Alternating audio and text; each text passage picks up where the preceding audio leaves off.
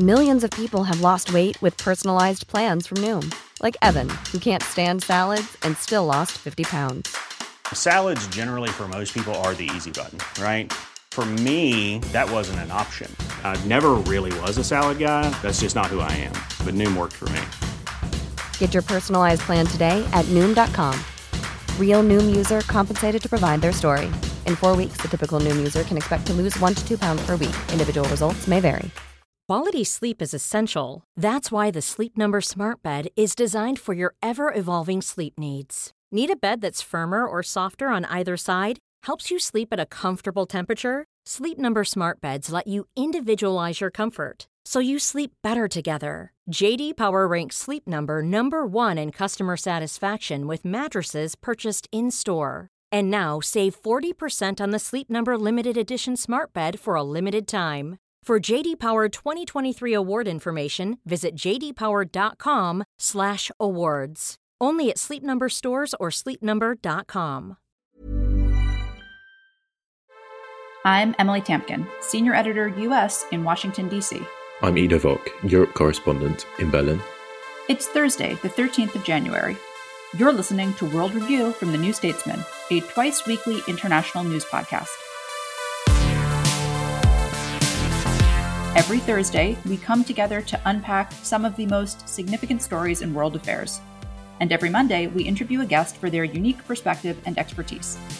This week, we talk about the crises at Russia's borders in Ukraine and Kazakhstan. Of course, we understand that the events in Kazakhstan are not the first and not the last attempt at interfering in the internal affairs of our states from the outside. The measures that the CSTO took made it clear that we would not let anyone destabilize the situation at our home. Next, we look at the new Czech government. And I can promise you that I will do everything to make this government a government of change for the future. What does it mean for Central Europe and Europe more broadly? Thank you for joining us. Let's begin.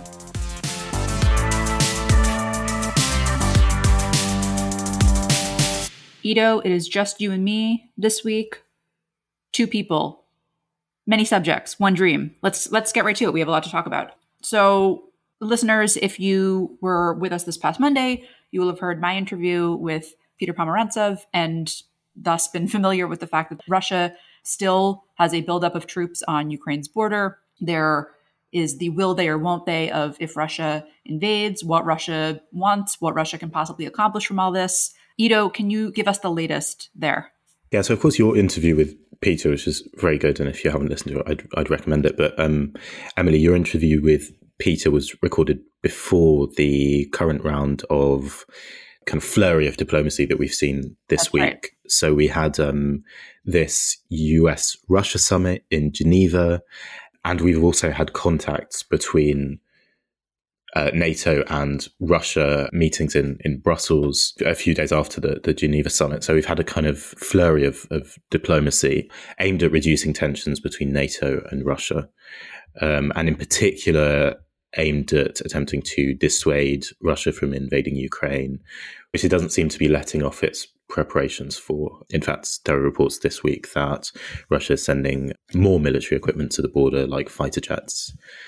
And so we had these these talks between the US and Russia in Geneva, at which, well, it, it seems not much progress was made, and certainly no no kind of breakthroughs. So um, the Russian Deputy Foreign Minister Sergei Ryabkov met with the US Deputy Secretary of State Wendy Sherman, and according to both sides, um, Russia it's essentially reiterated its demand that it had issued last month in December for what it calls security guarantees um, in in Europe, which essentially, in its eyes, are a set of demands which would completely rewrite the post Cold War order in Europe. And these are these are demands which are viewed as so outlandish by NATO, so outlandish by by the US, that they simply cannot accept. It's things like NATO needs to withdraw weaponry from states which joined the alliance after 1997, which would mean a, a swathe of Eastern European states in particular. NATO needs to rescind the promise of eventual membership for Ukraine and Georgia, which would essentially allow Russia a veto on what NATO does or doesn't do, which countries NATO does or doesn't accept as members of the alliance. And it, it would also mean Russia kind of de facto having a, a, sphere of influence over its neighbors recognized, which the US says it's unacceptable. And the US says um, every country, every sovereign country has the right to choose its own foreign policy orientation, and no other country has a right to veto what a country does or doesn't want to do with its particular foreign policy. So, predictably, there was not much breakthrough between both sides. We've we've seen some positive noises, but it's it, it's quite thin on the ground. Um, the kind of general sense is that there have been no breakthroughs, and if Russia really is planning to invade Ukraine, then it won't have been this round of, of diplomacy which is going to dissuade it. There's another part of this, which is that the Biden administration, going into these talks, made took great pains to say we are doing this with NATO and with the EU and various European countries, and maybe Russia will leak this or that, or say that we've agreed to things that we haven't. But top Biden administration officials said that dog won't hunt. We are all in this together. However, there have also been reports that European countries are worried about the effect that stringent sanctions on Russia might have on the European economy. We have seen before that France and Germany are not, in actual fact, always aligned with the United States and NATO on Ukraine. I guess, you know, you're you're in Europe from the European side, is everybody hanging together against Russia in this? Or despite the Biden administration's best efforts, are they splintering already? I suppose I suppose the great anomaly of this set of talks and these kind of this round of of summits has been that Russia has been overwhelmingly targeting in terms of who it wants to talk to and who it's aiming demands at, it's not been targeting NATO. It's not been targeting NATO members. It's been targeting the US. Its demands were addressed to the US. It's almost treating the other NATO member states, of which there are several dozen overwhelmingly in Europe, as kind of afterthoughts. They don't really matter. What matters is what the US will or won't agree to. And therefore, Russia is kind of aiming its, its demands at, at the US and it's having meetings with NATO and with NATO representatives after um, the Geneva summit. But the Geneva summit was kind of viewed as, as the most important and the ones that the one that the Russians were talking the most about. And there it was it was a bilateral meeting. It was between Russia and the US. And so the the opinions of Europeans were kind of treated as almost irrelevant by by the Russian side, I, I suppose that speaks to several things. We've spoken already on the podcast about how there's a danger that Russia really does believe that NATO is the US's Warsaw Pact and the US decides everything within NATO, which is not true. Um, right. And there's also this sense that although Europe and the European the European Union and various European countries do want to project an image of strong uh, diplomacy and have an influence on, on geopolitics, um, they're in many cases simply not managing. And the biggest actors out there, in this case, the US and Russia, have decided to, for various reasons, go go over their backs. It's not as if the US refused to meet Russia um, mm-hmm. if the Europeans weren't invited along. The Americans met the Russians bilaterally, and the Europeans weren't in the room.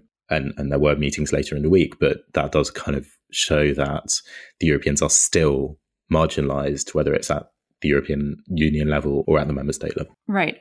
There are two other factors, one of which I really wanted to get into today. So there's the actual, there's the factor of, of Ukraine and Ukraine's own agency in all of this, um, which is sometimes forgotten by literally every other power involved. And then there's also for Russia the reality that while it is living out its imperial dreams, some might cyn- cynically say, in Ukraine and Europe, it has to contend with what has happened in Kazakhstan. Ido, for listeners who have not been following this story, though it is it's it's arguably the largest story or one of the largest stories in world affairs right now. We have not talked about it yet. Can you just fill our listeners in quickly?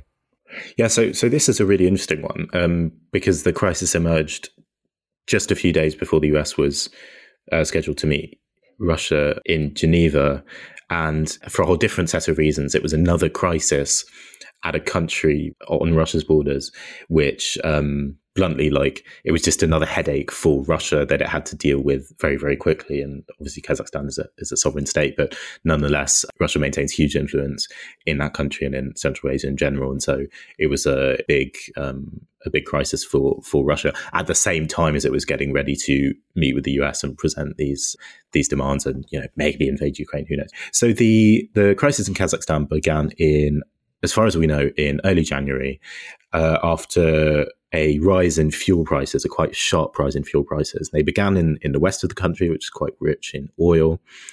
And um, they quickly morphed into a pretty massive popular uprising um, with some political grievances attached. So Kazakhstan has been an independent country for 30 years. It's an autocratic country for close to 30 years.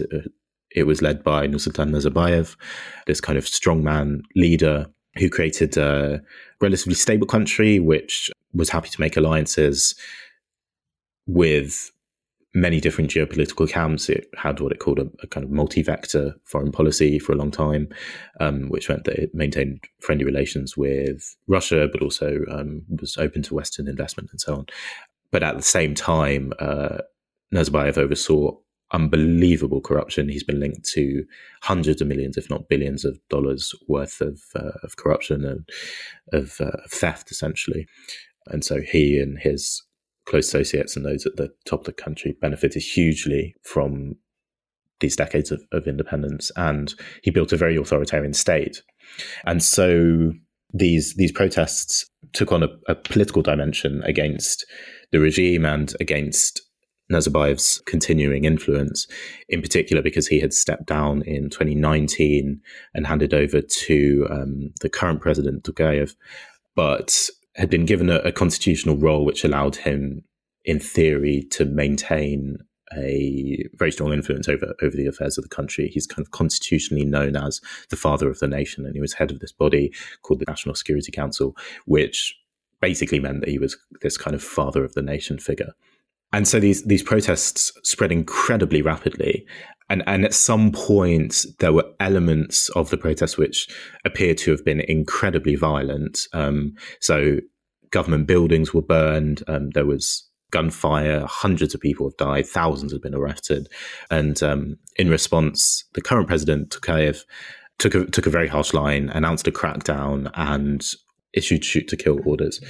And we, we still don't know the full story, um, but it does seem like there was some kind of power struggle among the elites, probably between loyalists of Tokayev and loyalists of Nazarbayev, who were using these widespread protests for coup and counter coup attempts. So what we've seen since the protests erupted was Tokayev firing a bunch of Nazarbayev loyalists, such as the former prime minister and security chief Karim uh, Massimov, and removing Nazarbayev from his constitutional role as head of the Security Council and, and so on. And so probably it appears entrenching his influence at the expense of Nazarbayev loyalists.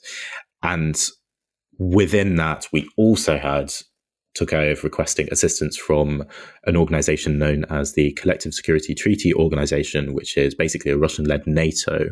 And for the first time in its history, the CSTO uh, used its collective security provisions, um, basically the equivalent of NATO's Article 5, an attack on one is an attack on all, um, provisions to send in troops to Kazakhstan to help Tokayev's government quell the unrest. So there, there's a lot going on. I'm aware that's that's very complicated for our purposes, we can sum it down to there being another fire on Russia's borders, which Russia had to intervene in in some way. Um, and what I think is particularly interesting about this is, like with several other cases, so the war in Nagorno Karabakh and the situation in Belarus, which we've talked about a lot on this podcast, it's basically allowed Russia to entrench its influence with an ad hoc response to a relatively unpredicted crisis. And as in Armenia, as in Azerbaijan, as in Belarus, and now in Kazakhstan, we've seen Russia increase its soft power over its soft and hard power over its neighbors, and in particular, um, give itself that kind of leverage over its neighbors, which puts it in a position that it wants to be in, where it has a kind of veto on what its neighbors do or don't do with their foreign policy. And in particular, that means that it will probably now ask of Kazakhstan, now that it's helped secure Tokayev's leadership, um, that it end its multi-vector policy and move more closely to the to the Russian orbit. Ido has written on Kazakhstan, so if you're interested in reading more or learning more, we will drop um, the link to that in the show notes to this episode. As I said, it is one of the largest stories in international news and one that we will continue to follow. But now we head slightly west, further away from Russia's borders, to the Czech Republic, aka Czechia, where uh, there's a new government and it is pursuing new policies. So in December, a new Czech government was sworn in, uh, and Petr Fiala, again, apologies if I mispronounced that, uh, replaced Andrej Babiš, who was the former oligarch turned. I, I, know that when they're in Central or Eastern Europe, they're oligarchs, and outside they're billionaires. So the the oligarch slash billionaire turned prime minister, who had been accused of a sort of complicated story in which he basically misused EU funds. He was ousted by this this coalition government, and it, it wouldn't be fair to say that the previous government was not pro Western, although the president, Zeman, is known for his sympathy to Russia and to China. But the incoming government under Fiala took great pains to, to stress that they were pro West and hawkish on Russia and China. So that's interesting. But then there was a really interesting development, which is that this week, the Speaker of the Czech Parliament essentially called for Viktor Orban to be to be voted out uh, in April during Hungarian elections. She said, The Czechs have already expelled Babish. I strongly hope that Hungarians will succeed.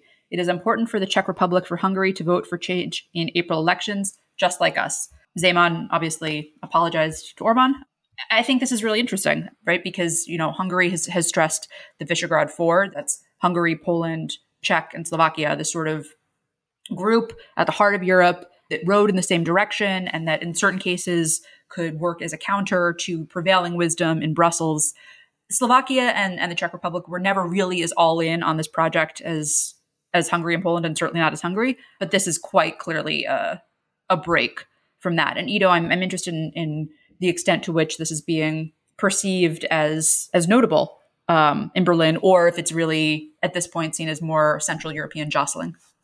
Yeah, I suppose the the question um, in Berlin, as in many other European capitals, is to what extent what is happening in the Czech Republic can help stem what has long been seen as this kind of um, tide of illiberalism in, in Central Europe. We had that in um, most obviously in um, Hungary and and Poland um, with those two respective governments, as we've spoken about on this podcast before. But you know, also significantly in um, countries like the Czech Republic and Slovakia. Um, and so, so I'm interested in what direction is this new government going?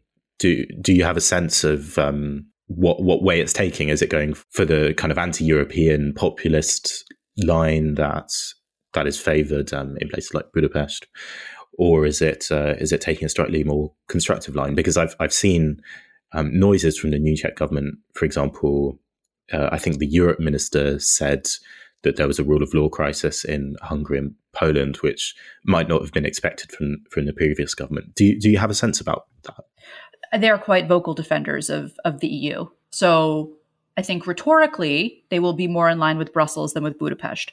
But I think that the proof will will really be in the pudding, as they say, when issues come up like migration, for example, or you know if there if there is something similar to the start of the pandemic with pandemic recovery what then? Will will prague continue to stick with the eu so in terms of political gestures i think yes that's that's not an issue but but you know we'll see. It's it's easy for a new government to say yes we're pro europe it's harder to actually govern as though you're a part of europe.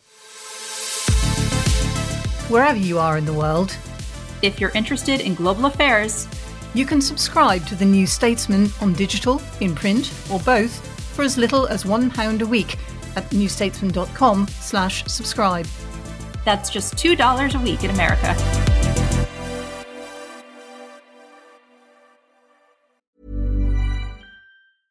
This is Paige, the co-host of Giggly Squad, and I want to tell you about a company that I've been loving, Olive and June. Olive and June gives you everything that you need for a salon quality manicure in one box. And if you break it down, it really comes out to $2 a manicure, which is absolutely insane. It's also so easy to get salon worthy nails at home with Olive and June. The difference between how your nails used to look when you did them yourself and now with the Mani system is a complete game changer. The best thing about Olive and June too is it's a quick dry, dries in about one minute, lasts for five days, and full coverage in up to one to two coats. Visit oliveandjune.com slash perfect Mani 20 for 20% off your first system. That's oliveandjune.com slash perfect Mani 20 for 20% off your first system system. A lot can happen in the next three years. Like a chatbot may be your new best friend. But what won't change? Needing health insurance. United Healthcare Tri Term Medical Plans are available for these changing times. Underwritten by Golden Rule Insurance Company, they offer budget friendly, flexible coverage for people who are in between jobs or missed open enrollment. The plans last nearly three years in some states, with access to a nationwide network of doctors and hospitals. So, for whatever tomorrow brings, United Healthcare Tri Term Medical Plans may be for you. Learn more at uh1.com. Millions of people have lost weight with personalized plans from Noom, like Evan, who can't stand salads and still lost 50 pounds. Salads, generally, for most people, are the easy button, right? For me, that wasn't an option. I never really was a salad guy. That's just not who I am. But Noom worked for me. Get your personalized plan today at Noom.com. Real Noom user compensated to provide their story. In four weeks, the typical Noom user can expect to lose one to two pounds per week. Individual results may vary.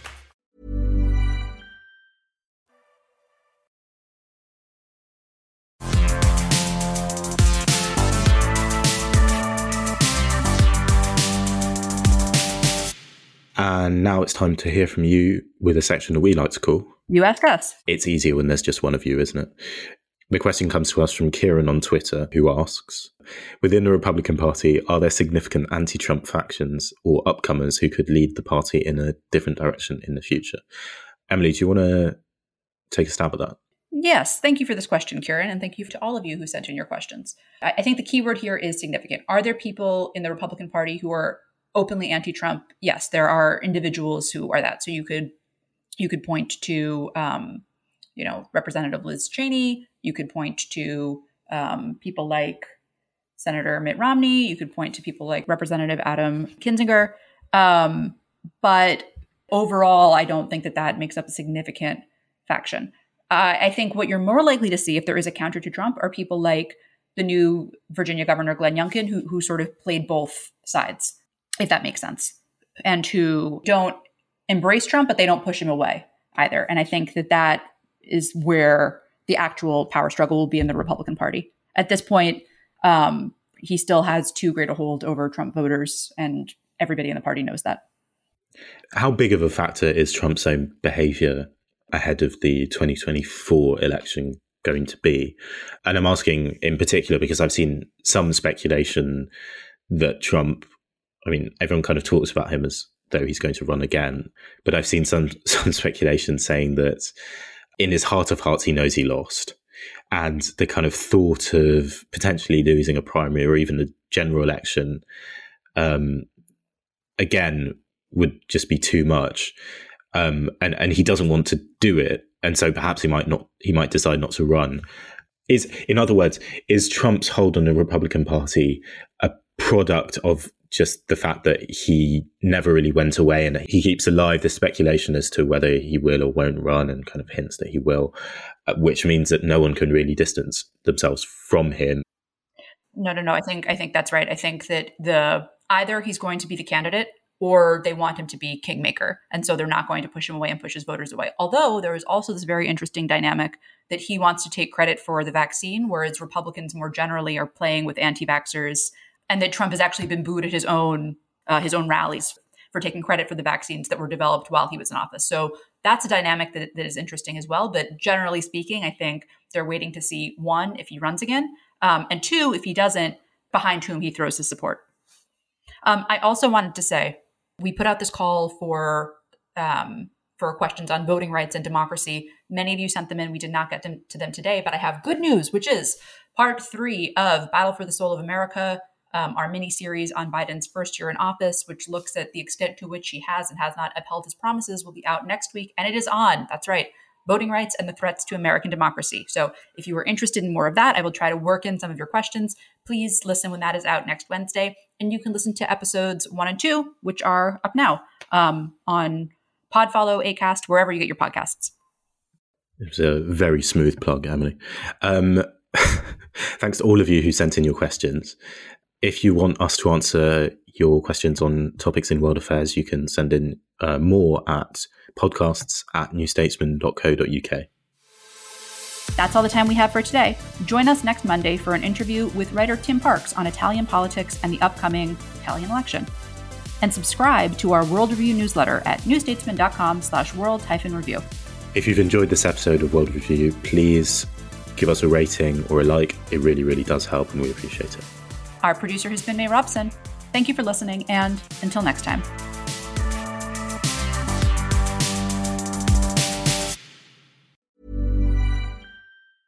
A lot can happen in three years, like a chatbot may be your new best friend. But what won't change? Needing health insurance. United Healthcare Tri Term Medical Plans, underwritten by Golden Rule Insurance Company, offer flexible, budget friendly coverage that lasts nearly three years in some states. Learn more at uh1.com. Trust in politics is broken. So, can we get UK politics working again? That was the last time we were happy. 2012. I'm Beth Rigby, Sky's political editor. Join me every week with Labour's Jess Phillips and Conservative peer Ruth Davidson for some electoral dysfunction. This idea of nuance has completely left politics. Yeah. Together, we'll focus on the policies that could deliver political satisfaction. Follow electoral dysfunction wherever you get your podcasts.